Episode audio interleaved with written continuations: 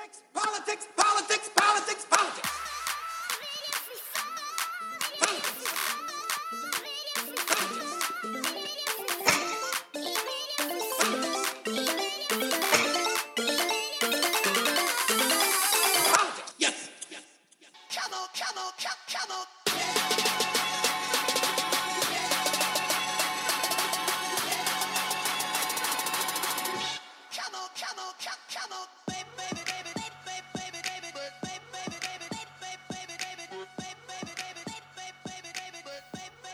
Hello and welcome, ladies and gentlemen, to the night two of the Detroit debates. PX3 post show. Oh my God. I got to start, stop being so boom and bust on my predictions because I went over in night one, but then ya boy back in the money, three for three on night two. I nailed that we would get the allow me to reintroduce myself. My name is Joe moment. I nailed that Tulsi would tackle Kamala. She went after her, went after a record, called her a goddamn cop, just like I said she would. And we got the fact that Yang broke the fourth wall. He made me sweat. He made me sweat until the very, very, very end, but he looked dead into the camera and said, We all had to put on makeup and uh, rehearse our attack lines. That's breaking the fourth wall. I'm declaring total victory. So, what did I think? The winner, by the media's estimation, in my opinion, is going to be Joe Biden for the reasons of how this was set up. Look, folks, uh, I'll, I'll do the Joe Biden setup. Folks, if you say this person is going to die and then they don't die, they're going to get credit for living. So Joe Biden was looked at as on death's door. Uh, uh, all of a sudden, uh, you know, he's going to be totally wrecked if he shits the bed again. And despite the fact that I thought he had a fairly shaky performance, my biggest problem with Joe Biden's campaign going forward was, is, and forever will be the fact that he is old and he sounds old and he stumbles on his words and he screwed things up. Uh, uh, uh, we're literally seconds away from this thing wrapping up. He tried to do his JoeBiden.com. Everybody else was doing a JoeBiden.com or a CoryBooker.com or an AndrewYang.com, and he had a text code. So he said, go to Joe Biden 30303030.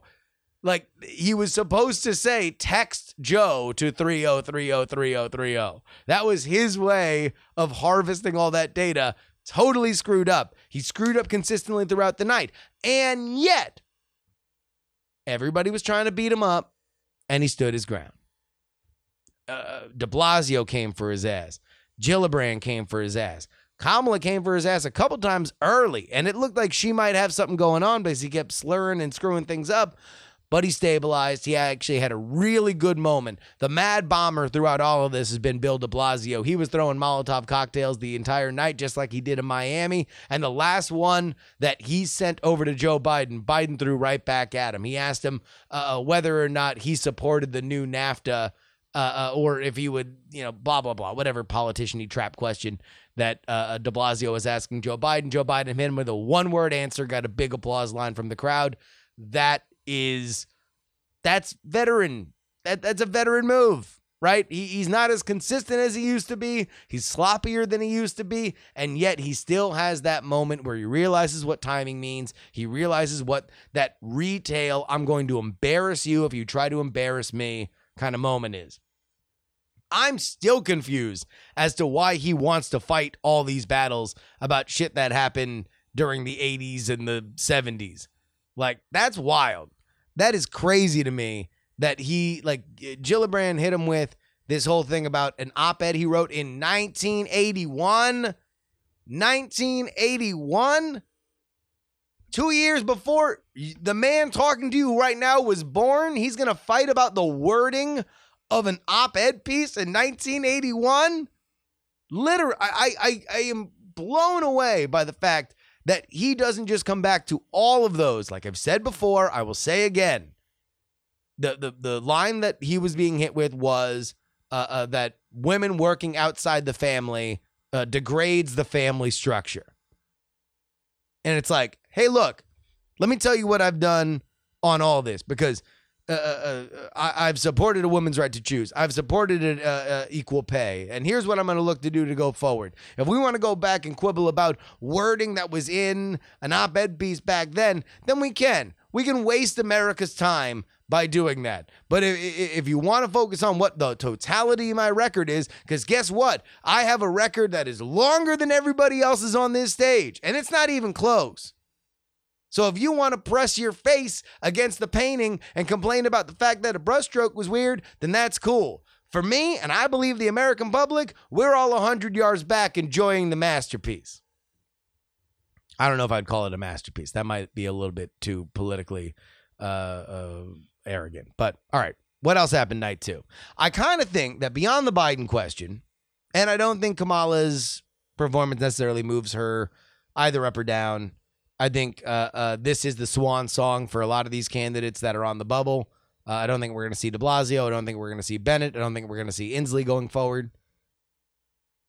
This was, in some ways, kind of the the rising for some of the one percent candidates. You know, I, I, think that we saw we saw a, a, a little uh, a little coming out party for Tulsi and a coming out party more so because Tulsi had a good Miami debate. Yang had a bad Miami debate, but Yang made his appear his, his presence felt. You know, if you are looking for the are you tired of hearing these people talk about the same stuff candidate? Yang's that dude. Now, the problem is is that he's going to have to get people over the idea of the universal basic income. That is a very divisive uh, a policy that right now is among the most unpopular in terms of polling uh, uh, that we have seen so far. People don't when they when they just hear we're going to give a thousand dollars a month to everybody. Uh, it is looked at as just like a mega giveaway that we are just backing up the Brinks truck and uh, throwing money around. But the way that Yang talks about it, I do believe will bring people around. I do believe he sounded like a futuristic candidate, which is what he wants to do. He did very, very well. I'll tell you somebody that didn't do as well. Julian Castro. I don't think he did bad. I, think he was he, he acquitted himself fine. But man, he looks so much better when he is just like sucking the soul out of Beto O'Rourke's uh, uh, sullen corpse, right? He just looks like his cheeks are fuller. things are, uh, you know, birds are singing. Uh, he, he looked like an okay candidate that will at some point eventually be uh, a, a, candidate that will be in the cabinet of another one of these people on the stage. That's who he looks like. Uh, uh, he came after Joe Biden on the border, which I think he still very credibly owns. But you know, Biden hit him with a, "Hey, look, man, you were in, you were on my team, and you never brought, you never came to the Oval Office with these ideas before," and that I think is ultimately going to be a problem for him. Number one, nobody cares about a HUD secretary. Just ask Ben Carson. And number two, he's a man. He's you know, he's in every squad has one kind of guy. He's not the dude.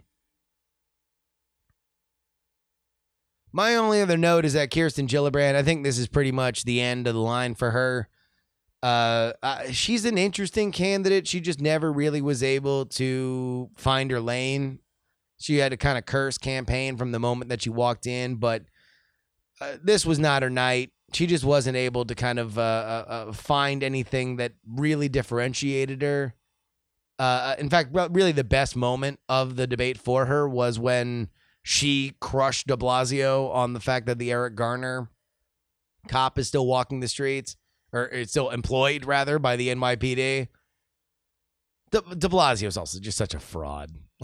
it's just he just comes off as such a huckster. It's like there's certain shit that can play in New York that just cannot play nationally.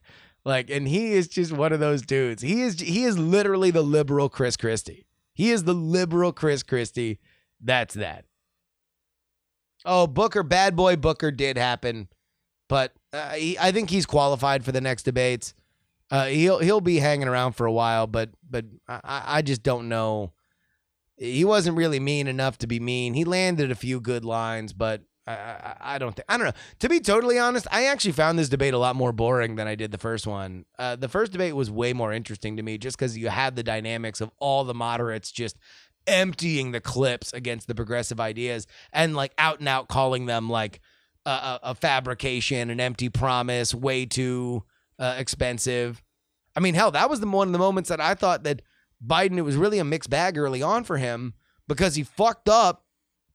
Tell you what, this dude had problems with threes and thirties all night, right? Because he fucks up his his his uh, his text call out at the end, the the Joe to three oh three oh three oh, and then screws up. Initially, he was saying three trillion is what Kamala Harris's uh, uh, ten year healthcare plan was going to cost, but it was really thirty trillion. And also, if somebody doesn't say this, either in the next debate or like Donald Trump will say it eventually, that if Kamala goes forward, 30 trillion is what her healthcare plan is going to cost. The current national debt is 22 trillion.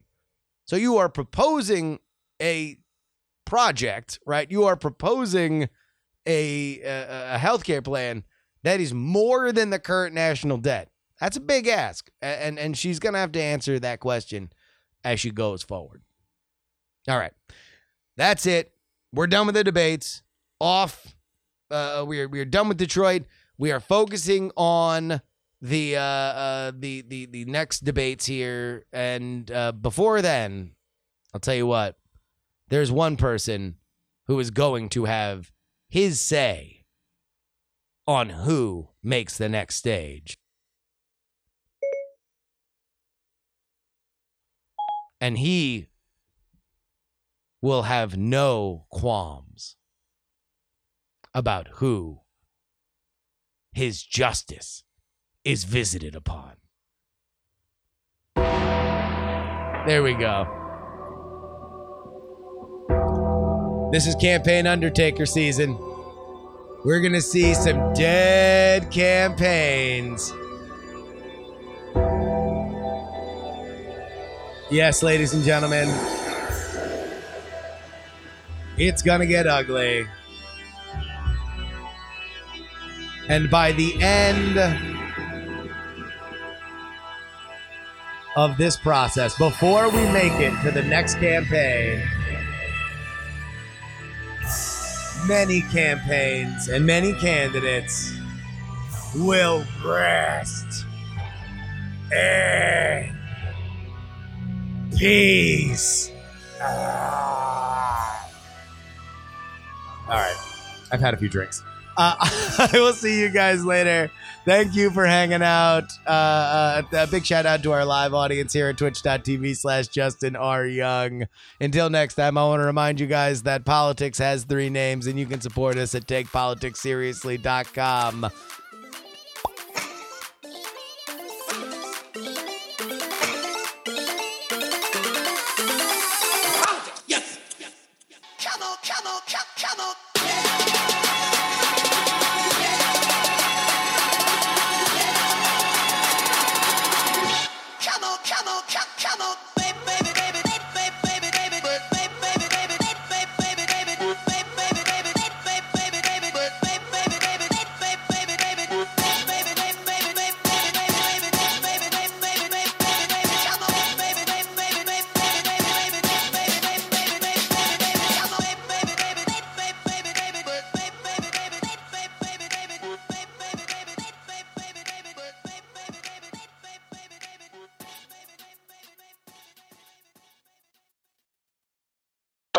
Club hopes you have enjoyed this program.